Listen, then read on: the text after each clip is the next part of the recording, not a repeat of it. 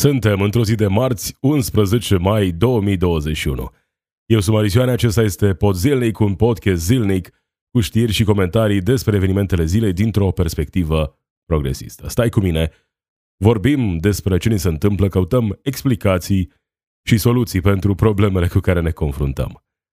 Raed Arafat a anunțat ieri noi relaxări ale restricțiilor. Printre acestea se numără și pelerinajele religioase care pot fi organizate cu oameni din toată țara. Asta în condițiile în care știm că dezastrul din India a venit chiar după un festival religios. Premierul Florin Câțu se laudă cu măsurile economice luate de guvernul său și anunță că au crescut exporturile, dar cumva uită să menționeze că deficitul comercial a crescut în același timp cu 20%. Președintele CNCD spune că Teodosie nu va fi sancționat pentru afirmații care țin de religie. Dana Budeanu este supărată pentru că o editură oferă cărți gratis pentru cei care se vaccinează, iar Joe Biden, președintele american, a susținut la summitul B9 de la București că NATO trebuie să-și sporească reziliența în fața acțiunilor dăunătoare ale competitorilor strategici. Acestea sunt doar câteva dintre subiectele de astăzi. Podzilnic. News and commentary from a progressive perspective. Toată lumea așteaptă momentul acela în care restricțiile vor dispărea. E un lucru oarecum normal, oamenii vor mai multă libertate, dar libertatea aceasta pe care ne dorim nu trebuie să ignore cumva situația reală din teren, pandemia și problemele grave la care s-ar putea ajunge în condițiile în care ne relaxăm din nou prea devreme. În aceste momente se vorbește intens despre noi măsuri de relaxare de la 1 iunie, dar și câteva relaxări ale restricțiilor care au venit deja. Relaxări anunțate ieri într-o conferință de presă de Raed Arafat. Printre aceste uh, restricții ridicate se numără și participarea la evenimente religioase, la pelerinaje, unde acum pot participa oameni din toate zonele țării, indiferent de situația pandemiei din zona în care, din care vin sau spre care se îndreaptă, sigur, condiția este să se respecte normele sanitare.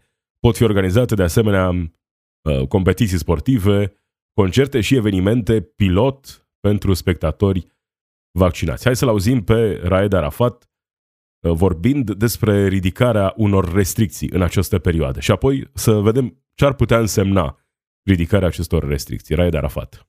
Este eliminată restricția privind participarea la organizarea de procesiuni și sau pelerinaje religioase legată de domiciliu sau reședință. Astfel se va permite organizarea de procesiuni și sau pelerinaje religioase numai cu respectarea regulilor de protecție sanitară stabilite prin Ordinul Comun al Ministrului Sănătății și al Secretariatului de Stat pentru Culte. Asta e vestea, una dintre veștile pe care le-a anunțat Raed Arafat în această conferință de presă. A venit cu această declarație despre câteva dintre restricțiile care au fost uh, deja ridicate. Una dintre ele este aceasta. Pelerinajele religioase pot fi organizate și nu mai există restricția aceea care spunea că la pelerinaje, la procesiuni religioase, la evenimente mari religioase pot participa doar oamenii din uh, zona respectivă. Acum a fost ridicată această restricție. Înțeleg nevoia unor oameni care se simt uh, aproape de astfel de evenimente, își doresc să participe, nevoia de a participa la astfel de evenimente. Chiar și pe timp de pandemie, încerc să empatizez cu această nevoie. Dar hai să înțelegem că n-am învățat, de fapt, nimic din experiențele trecutului. Asta ni se întâmplă mereu, facem aceeași greșeală de mai multe ori. Poate că vom fi norocoși de data asta, nu știu. Poate asta e speranța pe care o avem în aceste momente. Pe de o parte, faptul că sunt mai puține cazuri de la o zi la alta de COVID-19, în același timp pare să crească rata de vaccinare, poate nu atât cât ne-am dorit, dar uh, aceste artificii cu maratoane de vaccinare par să aibă un efect pozitiv în ceea ce privește campania de vaccinare. Acesta este motivul pentru care restricții au fost ridicate, iar altele vor fi ridicate în perioada următoare. Dar referindu-mă strict la aceste pelerinaje religioase, și nu e vorba, nu are legătură directă cu religia, e vorba doar despre adunări mari de oameni, că oricare ar fi scopul acelor adunări mari de oameni veniți din mai multe zone ale țării, pericolul ar fi același, dar ne referim la pelerinaje religioase pentru că aceasta este restricția care a fost ridicată în România. Un lucru similar s-a întâmplat în India. Ne aducem aminte, am tot vorbit, inclusiv zilele trecute, despre felul în care era privită pandemia în India în martie. Martie anul acesta. Peste tot, prin lume, uh, India era dată ca fiind un exemplu pozitiv, unde măsurile, chiar relaxarea unor restricții, uh, nu au agravat situația, ba chiar, uh, uite, în India pandemia a trecut, nu mai sunt cazuri, totul e bine. Asta se întâmpla în martie. Ceea ce se întâmplă în prezent, știm, e un adevărat dezastru, sunt sute de mii de cazuri noi pe zi. E o situație dramatică în India. Dar cum s-a ajuns aici? De la martie 2021, momentul în care inclusiv în România foarte mulți oameni vorbeau despre India și o dădeau ca fiind un exemplu pozitiv în ceea ce privește gestionarea pandemiei cu uh, o altă abordare și cu rezultate bune în acel moment. Și apoi uh, ajungem în acest moment în care vedem dezastrul din India. Ce s-a întâmplat între timp? evenimente religioase plus evenimente electorale, care au avut loc în această perioadă. Libertatea.ro scrie despre cum a contribuit un festival religios la explozia pandemiei COVID din India. Asta pentru că oficialii au refuzat să anuleze festivalul cu Mela, un eveniment religios cu milioane de participanți, pentru a nu pierde susținerea electorală a credincioșilor.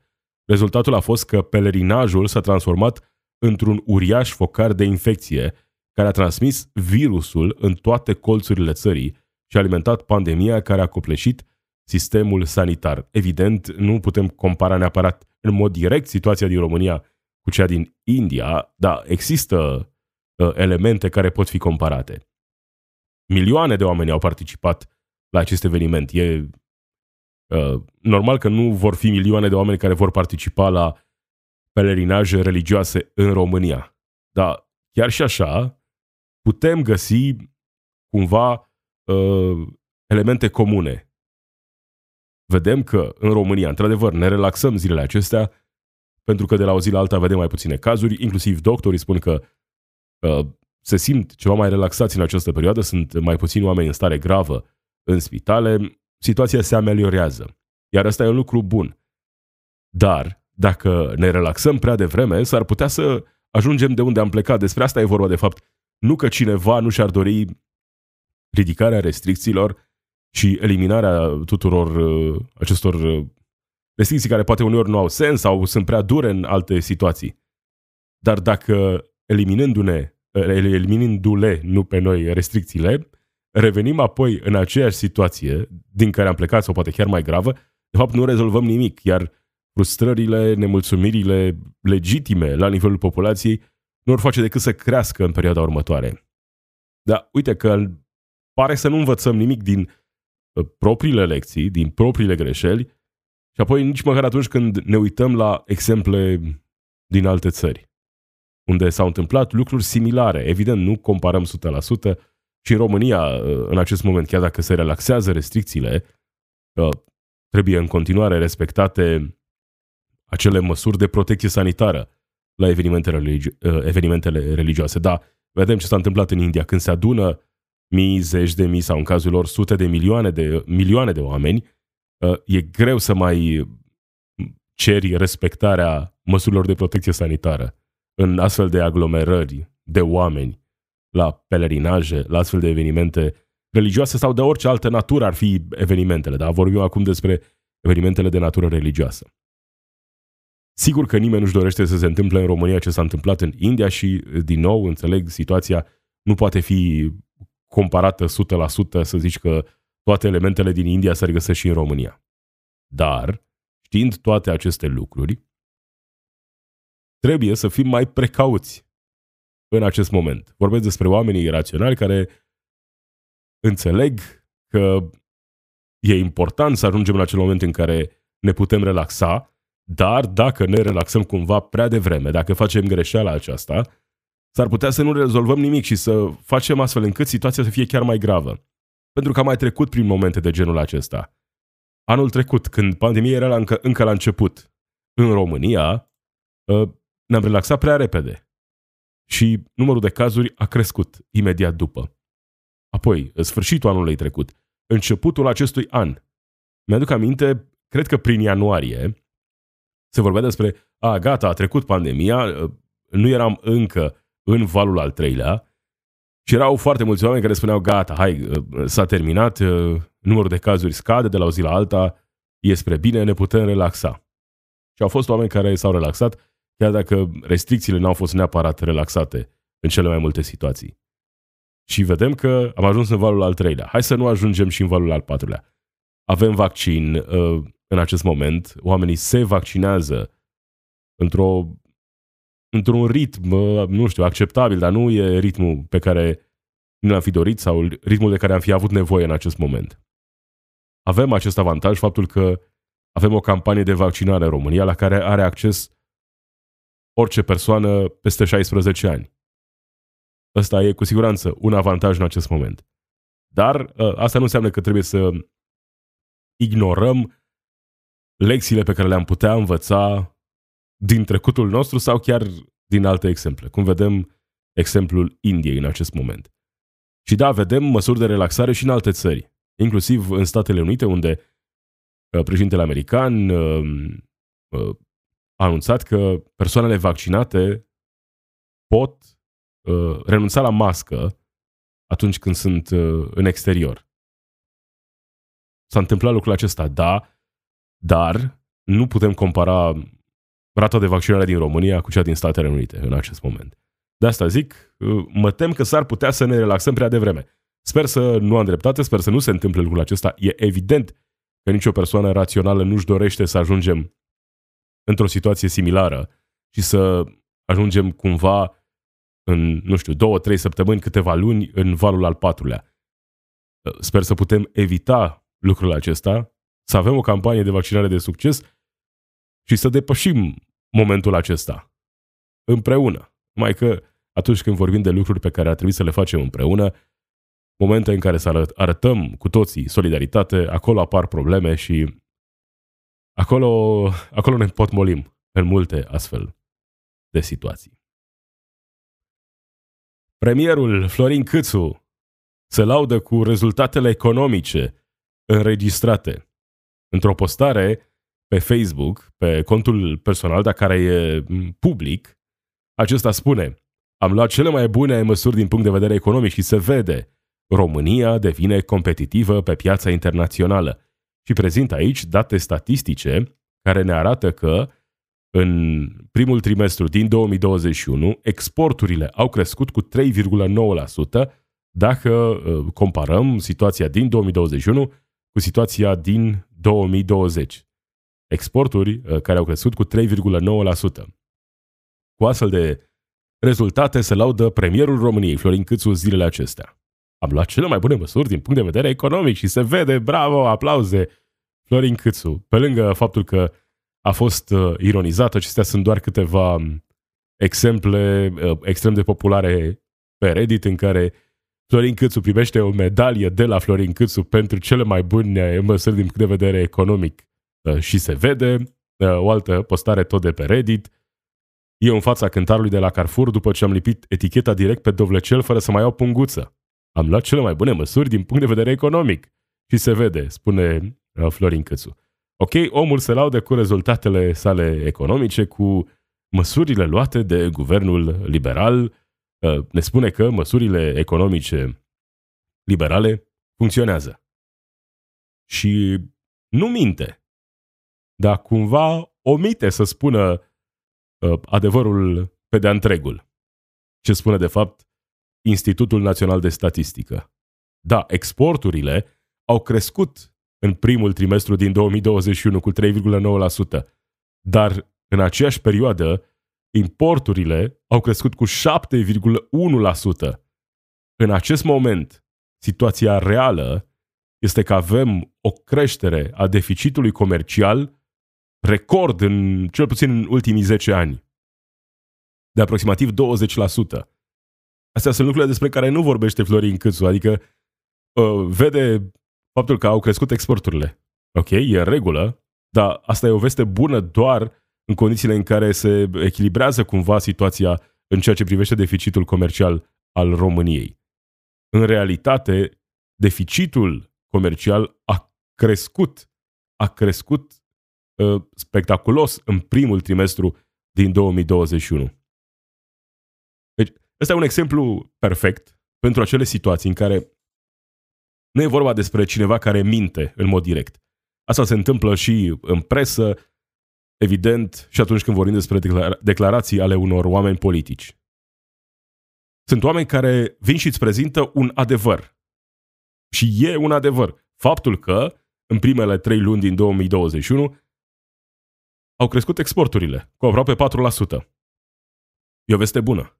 Dar e o veste bună doar dacă știi doar prima parte.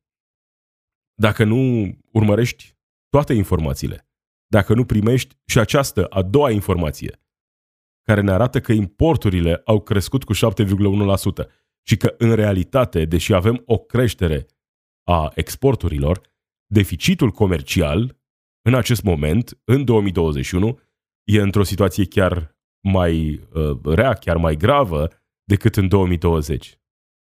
Acestea sunt lucrurile despre care Florin Câțu nu vorbește în aceste momente e în regulă să prezinți realizări. Dar nu dacă trunchezi informația, doar dacă prezinți prima parte. Nu? E ca și cum vii acasă și spui, știi, am spălat mașina, dar uiți să spui că ai spălat-o în Dâmbovița sau în Bega și că e acolo încă. Aștepți pe cineva care să ți-o tracteze. Nu? Uh, prezinți prima informație și încerci să faci totul să pară roz, vai, ce măsuri comerciale de succes, uh, ce decizii bune a luat guvernul Câțu în această perioadă. Fără să prezinți datele pe de-a întregul. Așa cum a făcut Florin Câțu în această situație, merită o medalie pentru felul în care am văzut că a învățat să comunice în această perioadă. Cu foarte multe mesaje din astea în care uh, se laudă singur Românii trebuie să știe, am luat cele mai bune măsuri din punct de vedere economic. Multe astfel de mesaje, nu știu dacă mă îndoiesc că le, sunt, e chiar el cel care face toate postările astea. Mai mult ca sigur are o echipă care uh, se ocupă de lucrul acesta, indiferent care ar fi situația, că postează el în mod direct sau că are o echipă care se ocupă de lucrul acesta.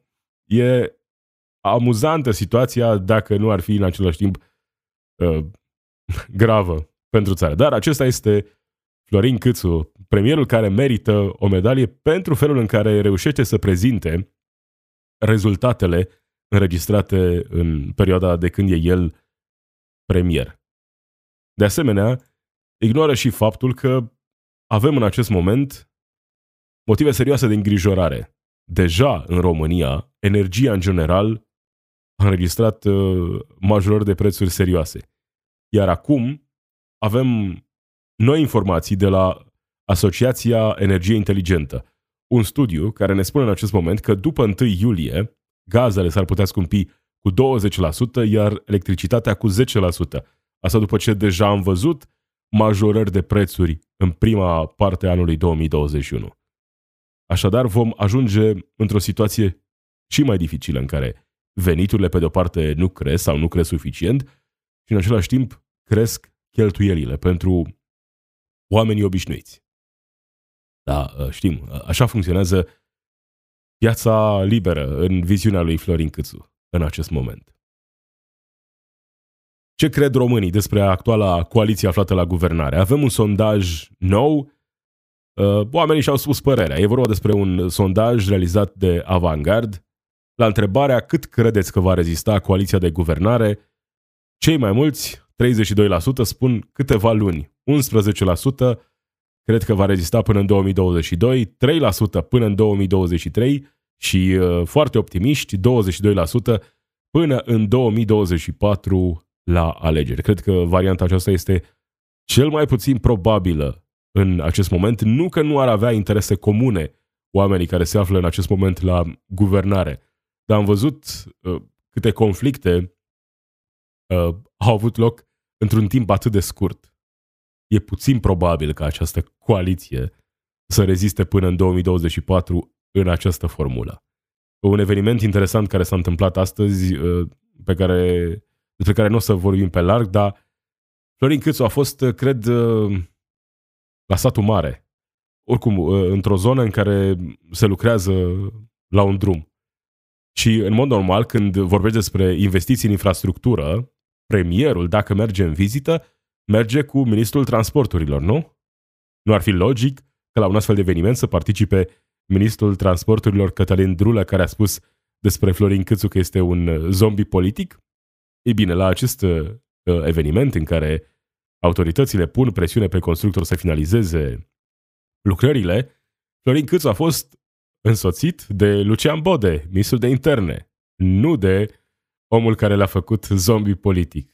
Ca să înțelegem uh, că deși s-a pus Batista pe țambal, uh, au încercat să treacă peste acea criză politică, motivele de supărare, conflictele nu au dispărut, așa cum am văzut la București, așa cum vedem în continuare la Iași și așa cum se întâmplă în continuare la nivel național. Dacă primul ministru nu se afișează cu propriul său ministru al transporturilor, cred că putem înțelege cât de grave sunt conflictele din coaliția aflată la guvernare.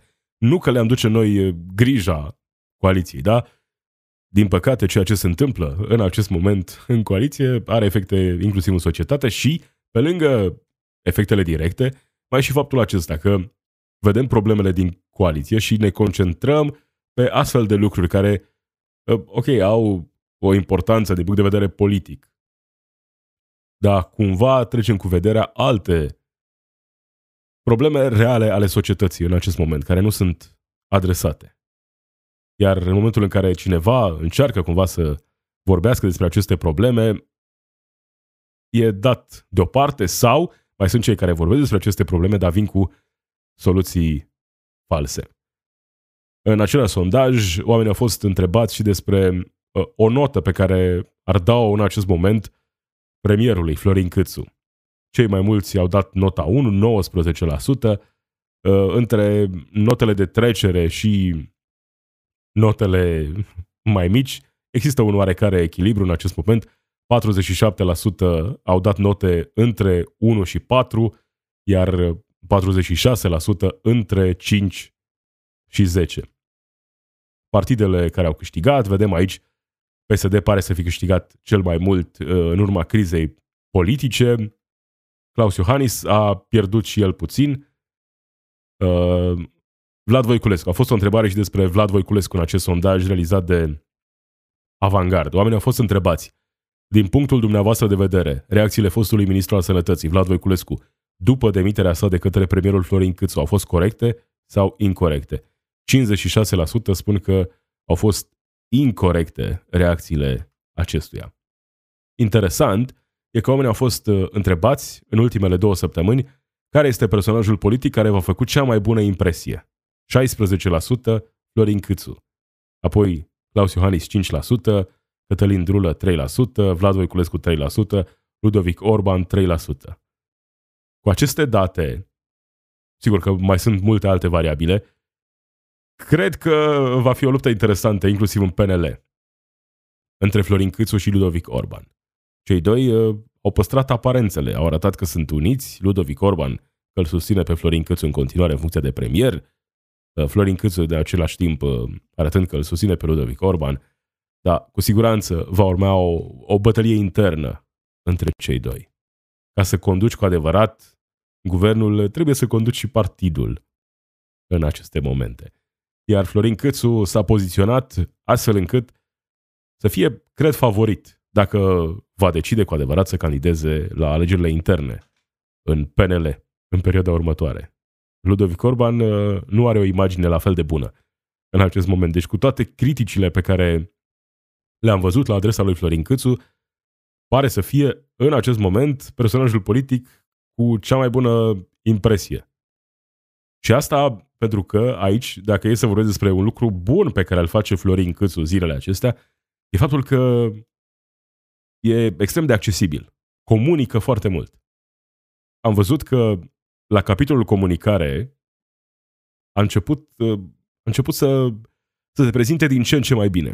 Pe lângă faptul că e extrem de accesibil, susține o grămadă de conferințe de presă, răspunde la întrebări, chiar dacă nu oferă răspunsuri așa cum și-ar dori oamenii sau jurnaliștii, chiar dacă uneori evită să dea răspunsuri, cei care îl sfătuiesc pe partea de comunicare cred că o fac foarte bine, pentru că e extrem de accesibil. Îl vezi mereu. Asta, în anumite situații, îți poate dăuna dacă ești prea vizibil, s-ar putea să calci foarte mulți oameni pe nervi. Dar, din postura în care se află Florin Câțu în acest moment, el are nevoie să-și crească notorietatea. E sigur premier și lucrul acesta îl ajută. Dar prin faptul că e extrem de vizibil și nu vine cu adevărat cu declarații controversate, chiar evită să facă astfel de declarații. Prin această abordare, cumva, uite, vedem că lucrurile funcționează bine. Pentru Florin Câțu la capitolul comunicare, nu la lucruri reale care se întâmplă în țara asta. Dar dacă vorbim despre comunicare, am observat în mod serios o îmbunătățire din punctul acesta de vedere la Florin Câțu mai are lucruri de îmbunătățit din punctul acesta de vedere, dar uh, se descurcă destul de bine și faptul că e accesibil uh, îl pune într-o lumină bună, prin faptul că nu pare să se ascundă în această perioadă, chiar dacă uneori, e adevărat, nu răspunde la toate întrebările sau nu oferă uh, răspunsuri adevărate la întrebările care sunt adresate. Am vorbit și ieri despre Teodosie, Teodosie de la Constanța, care venea și făcea niște afirmații controversate la adresa femeilor și rolul acestora în biserică. Acum președintele CNCD spune că nu vom sancționa interpretări ale unei credințe. Hai să auzim încă o dată ce a spus Teodosie și de unde a pornit tot acest scandal. Sigur că nicio femeie nu poate fi preot. Și atunci e discriminare. De ce? Pentru că aceasta e condiția ei. Ea nu poate fi perpetu într-o rugăciune pentru care condiția slăbiciunilor sale nu să fie discriminare. Aceasta e femeie. Ea a început păcatul și iată, se află cu această neputință. Da, ă, aceasta este Teodosie, acestea sunt afirmațiile făcute de Teodosie afirmațiile care au sărnit acest scandal. Iar acum președintele CNCD spune că Teodosie nu va fi sancționat dacă singura problemă e legată de afirmațiile pe care le-a făcut acesta interpretând religia pe care o reprezintă. Iar aici e situația interesantă, pentru că inclusiv în legea aceea a discriminării, împotriva discriminării, există excepții pentru cultele religioase. Dacă afirmația aceasta pe care a făcut-o Teodosie ar fi făcut-o, nu știu, președintele unei companii sau un director al unei instituții publice. Acel om ar fi fost uh, probabil forțat să-și dea demisia, uh, poate chiar amendat de acest Consiliu împotriva discriminării. Lucrul acesta cu siguranță s-ar fi întâmplat. Dar există aceste excepții pentru religie, afirmații pe care le fac reprezentanții ai cultelor, al, ai diferitelor religii, beneficiază uh, de această situație favorabilă în care sunt uh, excluși de la orice fel de repercursiuni pentru aceste afirmații, care în mod clar sunt afirmații discriminatorii. Dar Teodosie are scuza aceasta, faptul că ceea ce afirmă el, așa cum uh, a venit apoi și comunicatul oficial uh, al arhiepiscopiei, sunt lucruri pe care el vine și le exprimă direct din Biblie. Acesta este motivul pentru care nici în această situație nu vor exista niciun fel de consecințe pentru Teodosie. Așa cum s-a întâmplat în alte situații cu oameni care au fost sancționați și am vorbit și atunci împotriva acelor decizii. Pentru că dacă vorbim despre afirmații pe care le face cineva, mai ales cineva care, nu știu, jurnaliști care au fost sancționați pentru afirmații considerate discriminatorii. E evident că acolo Consiliul uh, a făcut exces de zel.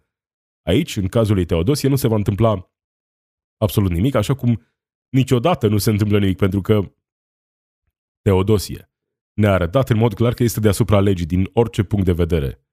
Dacă vorbim despre restricții pe timp de pandemie, Teodosie e deasupra acestor restricții. E cu adevărat deasupra legii în România, în acest moment Teodosie. Sigur că în întregimea sa Biserica Ortodoxă nu împărtășește neapărat aceeași viziune fundamentalistă a lui Teodosie. Sunt oameni mulți care se regăsesc în această interpretare a lui Teodosie. Sunt uh, acolo, din fericire, și o minoritate de reprezentanți ai bisericii care cred într-o oarecare reinterpretare, reformare a mesajului bisericii, chiar plecând de la aceleași cuvinte din Biblie. Teodosie, nu, Teodosie reprezintă acea aripă fundamentalistă a Bisericii Ortodoxe în România. A reprezentat-o uh, cu succes în anii trecuți și o reprezintă cu succes și în acest moment. Sunt oamenii care privesc în acest moment totul din această perspectivă fundamentalistă. Sunt oamenii care se regăsesc în mesajul lui Teodosie și văzându-l pe acesta cu adevărat deasupra legii, îl văd și mai mult ca pe un fel de semizeu care la evenimente religioase se plimbă cu caleașca aurită trasă de cai prin oraș ca să ne arate tuturor că el trebuie să fie în centrul atenției și nu mesajul religiei pe care o reprezintă. Acesta este Teodosie și, evident, nu vor exista niciun fel de consecințe pentru el. Despre Dana Budeanu, nu cred că am vorbit vreodată în acest podcast. Au fost câteva momente în care poate puteam să vorbim despre Dana, Dana Budeanu, dar uh, am evitat subiectul. Dar subiectul de astăzi e prea, nu știu, prea apetisant ca să-l, ca să-l pot da deoparte. Dana Budeanu e părerolog de serviciu pe la televiziunile românești, pe Facebook, rețele de socializare în general. Dana Budeanu are o părere despre orice, de la modă, politică și, de fapt, nu știu, ăsta e poate sport național, național e în regulă. Ce e interesant e că Dana Budeanu e luată în multe situații în serios. Iar uh, acum vorbim despre campania de vaccinare. Dana Budeanu e, din ce am văzut, din toate declarațiile, din toate mesajele transmise, împotriva campaniei de vaccinare. Deci nu e doar uh, o persoană care spune uh, nu mă vaccinez. Pare să fie împotriva campaniei de comunicare, campaniei de vaccinare. Iar acum uh, a intrat într-un conflict interesant.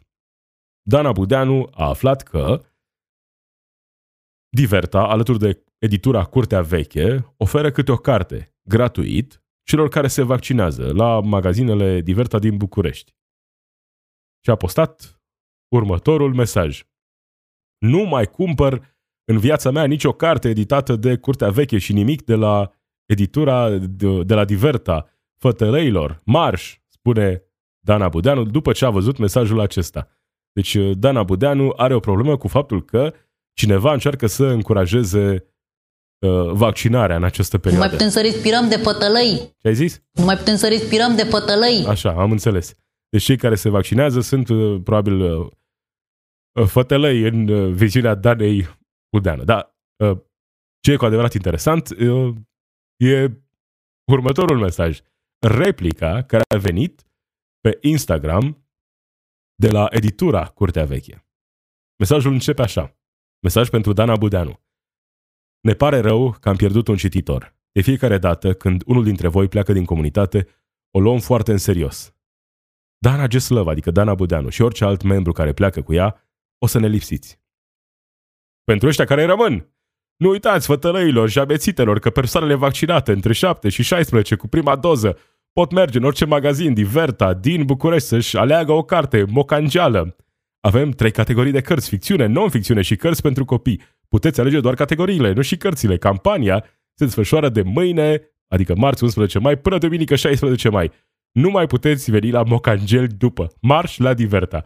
Acesta este mesajul, replica dată de editura Curtea Veche pe Instagram la mesajul Danei Budeanu, Budeanu mesajul care s-a viralizat zilele acestea pe rețelele de socializare. Dana Budeanu, care are o părere în orice situație, care are, se pare și o replică în orice situație, uh, extrem de supărată pentru că cineva se folosește de campania de vaccinare sau, de fapt, încurajează campania de vaccinare oferind cărți gratuit celor care prezintă dovada de vaccinare. Aici avem de-a face cu o companie, de fapt două, Editura și Diverta, care colaborează și cumva se asociază campaniei de vaccinare și în felul acesta câștigă capital de imagine, capital pozitiv de imagine. Ba chiar acum mai mult după ce a intervenit Dana Budeanu. Era, așa cum se întâmplă de obicei, companii mari, corporații, încearcă să profite de astfel de momente pentru a câștiga capital pozitiv de imagine. S-a întâmplat la proteste, se întâmplă acum la vaccinare și nu e cel mai rău lucru din lume care s-ar putea întâmpla, mai ales când vorbim despre campania de vaccinare care, cu siguranță, cred eu, trebuie încurajată. Dana Budeanu este supărată pentru că oamenii se vaccinează. Asta e lucrul greu de înțeles oarecum. Sunt oameni care nu vor ei să se vaccineze în același timp, sunt extrem de porniți să nu fie încurajată vaccinarea, să nu se vaccineze nimeni.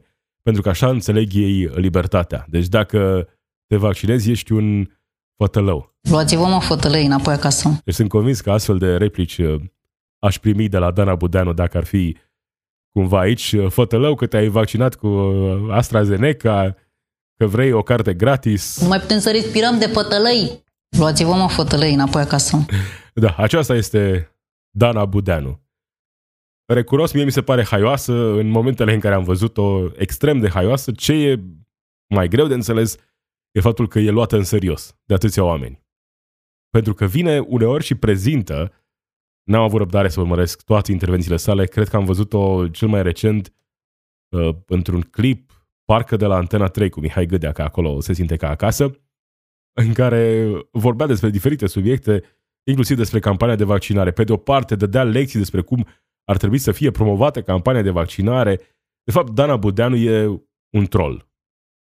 E genul acela de persoană, seamănă cu Diana Șoșoacă din punctul acesta de vedere, e genul acela de persoană care trăiește din astfel de situații, din controverse de genul acesta, în care caută să fie întotdeauna împotrivă, să vină ea, să prezinte ea adevărul. Sunt oameni care profită de aceste controverse pentru a-și cultiva propria imagine. Asta cum face, așa cum face Dana Budeanu, care are păreri despre toate situațiile, despre relații, despre modă, despre uh, politică și, evident, e o țară liberă, e dreptul ei să aibă aceste păreri, dar în același timp nu poți să nu observi felul în care profită de toate aceste situații controversate pentru a-și uh, promova mai departe imaginea. Poate o vom vedea, nu știu, participând la alegeri în 2024 sau poate primește o emisiune, nu știu, pe la vreo televiziune care se regăsește cumva în mesajul acesta. Acum, evident, uh, fac parte și eu din uh, categoria aceasta pe care, uh, cu care Dana Budeanu pare să aibă o problemă. Nu mai putem să respirăm de pătălăi.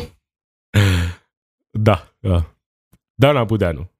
Un caz care ar trebui analizat pe larg, astfel încât să, să o înțelegem mai bine pe această doamnă, Dana Budeanu. Joe Biden a participat virtual ieri la summitul B9 de la București. O veste bună pentru cei care sunt preocupați în această perioadă de viitorul NATO. Mesajul lui Joe Biden este că NATO trebuie să-și sporească reziliența în fața acțiunilor dăunătoare ale competitorilor strategici.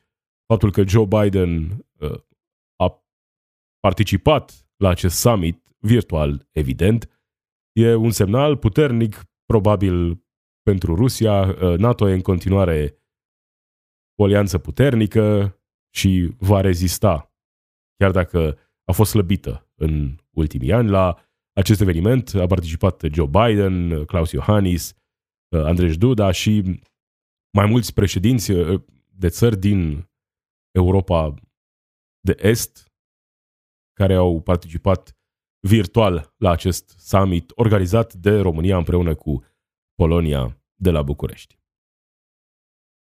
Tot despre Statele Unite, acolo începe vaccinarea copiilor cu vârste cuprinse între 12 și 15 ani. E vorba despre vaccinul Pfizer în acest moment, care a fost uh, mai întâi aprobat pentru copii între 12 și 15 ani în Canada, recent și în Statele Unite, astfel încât chiar și aceștia să se poată vaccina din acest moment. Copiii americani peste 12 ani se pot vaccina. Lucrul acesta ar urma să se întâmple și în România, așa cum a spus coordonatorul campaniei de vaccinare Valeriu Gheorghiță, spunând că în momentul în care vaccinul Pfizer va fi aprobat și în Uniunea Europeană de Agenția Europeană a Medicamentului pentru copiii de peste 12 ani, imediat va începe campania de vaccinare uh, și în România, adică vor avea acces inclusiv acești copii cu acordul părinților. Dacă vorbim despre copii între 2 și 12 ani, acolo uh, va mai dura ceva timp. Cel mai probabil în Statele Unite s-ar putea să înceapă campania de vaccinare pentru această categorie de vârstă 2-12 ani, poate în toamnă, iar în România și în Europa în general, cel mai probabil în la începutul anului viitor, mai optimist, poate, nu știu, sfârșitul acestui an. Dar în acest moment ă, avem și aceste vești că există posibilitatea cu Pfizer să se vaccineze inclusiv copiii între 12 și 15 ani, care în mod clar nu sunt afectați în cele mai multe situații în mod grav de COVID-19.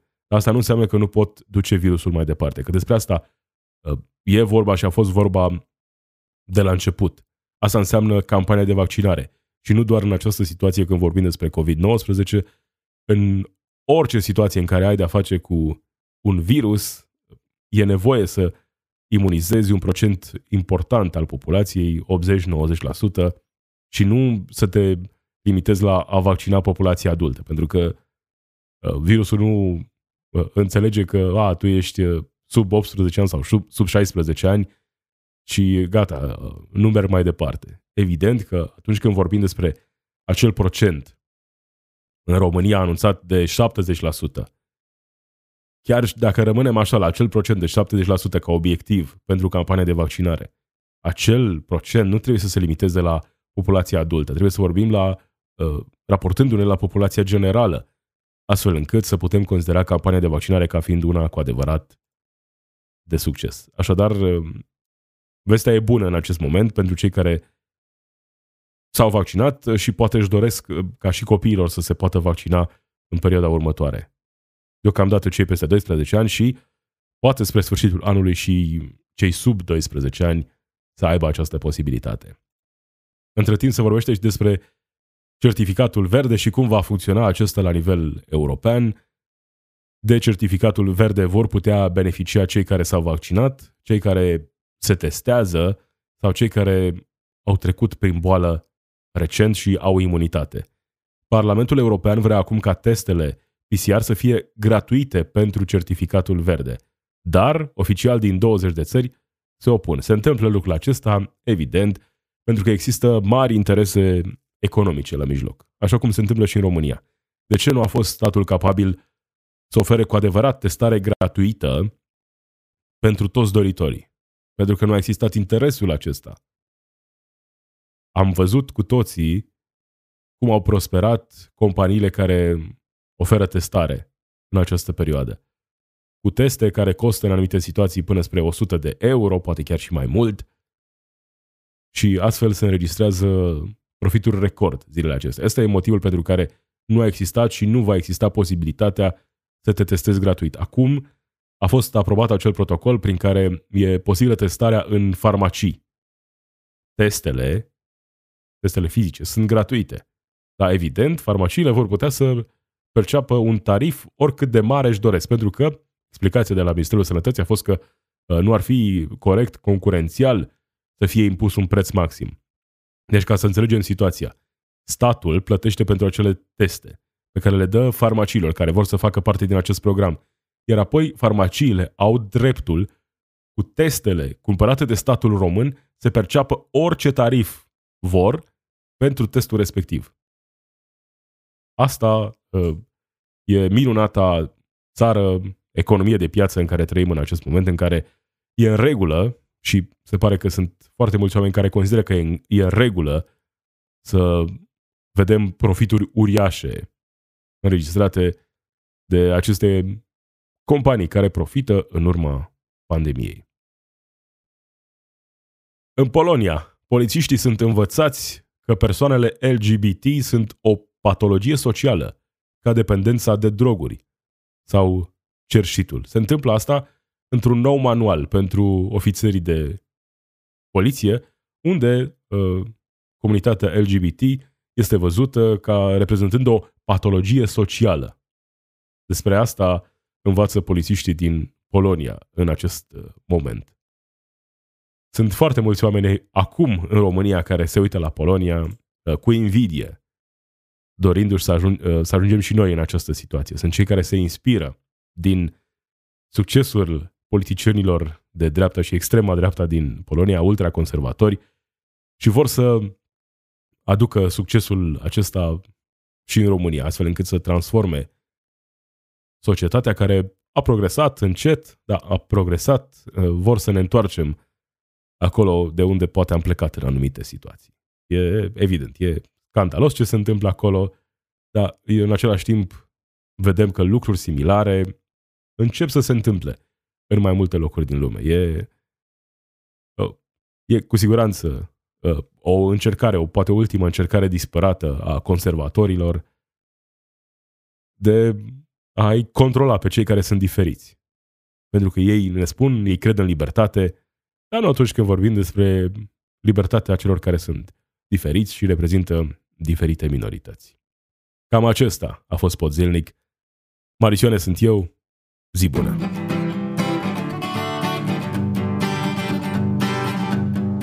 It's we who run the weapons plants and fight the wars they wage, and who work consumer hotlines from the inside of a cage. It's we who sweep the stock exchange where it's our lives they trade, but the black bloc makes us strong. Solidarity forever, solidarity